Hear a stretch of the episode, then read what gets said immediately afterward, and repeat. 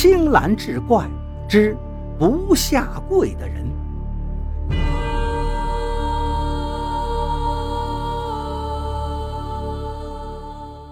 话说贵州黄老三夫妇靠放羊为生，年过半百，膝下却无一儿半女。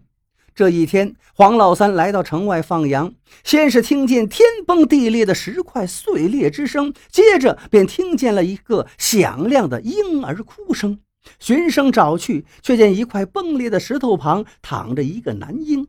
黄老三见四下无人，心想：难道这婴儿是从石头缝里蹦出来的吗？也许是天可怜我，专门送给我的子嗣。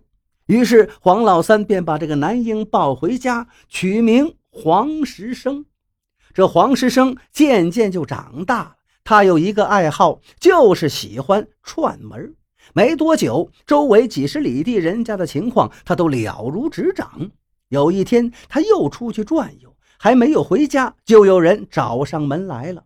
来人是邻村的陈武。陈武对黄老三道。你儿子去我家附近转了一圈，我家就丢了一只鸡。这鸡一定是你儿子偷去了。黄老三为了息事宁人，就把自家的一只鸡赔给了陈武。等黄师生回家，黄老三就问他怎么回事。黄师生却说：“这事与我无关，是陈武的儿子偷的，拿到山上烧着吃了。”黄老三奇怪地问：“你怎么知道？”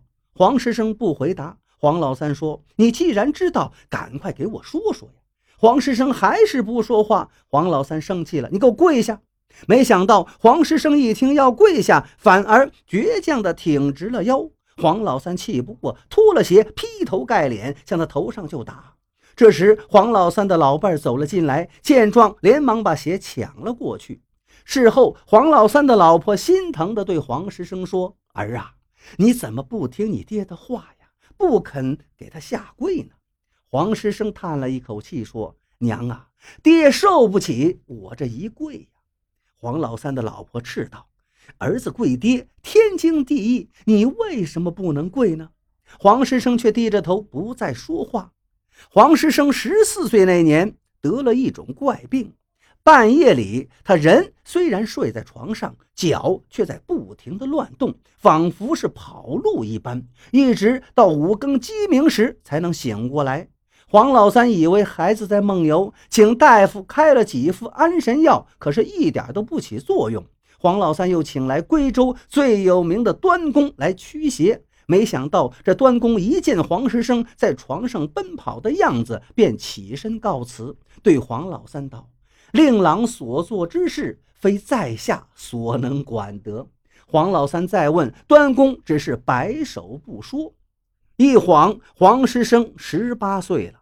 黄老三让他帮自己放羊，以后也好靠放羊为生。黄师生听了，却淡淡的说：“爹，你去磨坊的磨碾下面，那儿有两罐铜钱，您拿去用吧。”听了这无头无尾的话，黄老三半是疑虑，半是担心的来到了磨坊，果然从磨碾子下面寻得了两罐铜钱。黄老三胆小，问黄师生：“儿啊，这铜钱是从哪儿来的？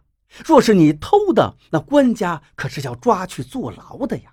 黄师生一听笑了：“爹爹勿忧，这是儿子做事的报酬。”黄老三不信，你整天不是四处游荡，就是不安分的睡觉，何曾做过一份工啊？黄师生却说让黄老三放心，只管拿钱去用。自此以后，每当家里没钱度日的时候，黄师生总会指些地方让黄老三去取钱。有时是在田地里，有时是挂在树枝上，有时竟然是在鸟窝里头。这一天，黄师生来到县城闲逛。在饭馆吃饭时，见有个老头手拿胡琴，带着一个十六七岁的女孩在那卖唱。女孩一身红衣，长得楚楚动人。过了一会儿，来了个纨绔子弟，跟着六七个随从。纨绔子弟见这小姑娘长得漂亮，便动手动脚的调戏于她。黄师生看不下去了，上前阻止。那对卖唱的妇女也趁机逃离了饭馆。见女孩逃走了，那纨绔子弟便迁怒于黄石生，对手下说：“给我狠狠地揍这个爱管闲事的家伙！”那些随从听了，把黄石生围到一起，拳打脚踢。纨绔子弟对他说：“你可知道，本县的县太爷是我爹？你竟敢有眼不识泰山！赶快跪在面前，给我磕三个头，好好记住本公子的模样。以后再遇见我，你就远远的躲开。”黄师生被打得躺到地上，却还嘴硬：“我不跪活人，只跪故人。”只怕你受不起我这一跪。纨绔子弟听了这话，以为黄师生在咒他，对手下说：“我非得让他跪跪我。”于是几个手下按头的按头，按腿的按腿，让黄师生给这纨绔子弟就当当当磕了几个响头。第二天，归州城街头巷尾传来一个消息，说县太爷的公子昨晚无缘无故暴毙而亡。死时面目狰狞，身上有许多说不清楚由来的鞭笞的痕迹。人们暗地里纷纷称快，说上苍长眼，帮归州除了个祸患。这时候，黄师生已经回家了。他刚到家不久，那对卖唱的妇女就找上门来。原来，父女俩姓乔，女孩叫乔小花。父女俩逃难来此，乔老爹感激黄师生仗义相救，想把女儿小花许配给他。黄师生听了，断然拒绝。我愿意把小花当妹妹看待，如果说要娶她，那可不成。乔小花低下头，脸涨得通红，道：“黄大哥，你是看不上我这乡下丫头吗？”黄师生说：“不是，不是。”乔小花又问：“那是为何？”黄师生道：“我要是娶你，成亲的时候是不是要跪拜你的父亲？”乔小花点头道：“是啊。”黄师生又说：“那我们二人是不是要彼此的跪拜？”乔小花又点了点头。黄师生叹道：“你们都经不起我这一跪呀！”乔小花父女俩听得云里雾里，只好无奈离去。一晃又过了二十多年，黄师生。仍然是孑然一身，没有娶妻。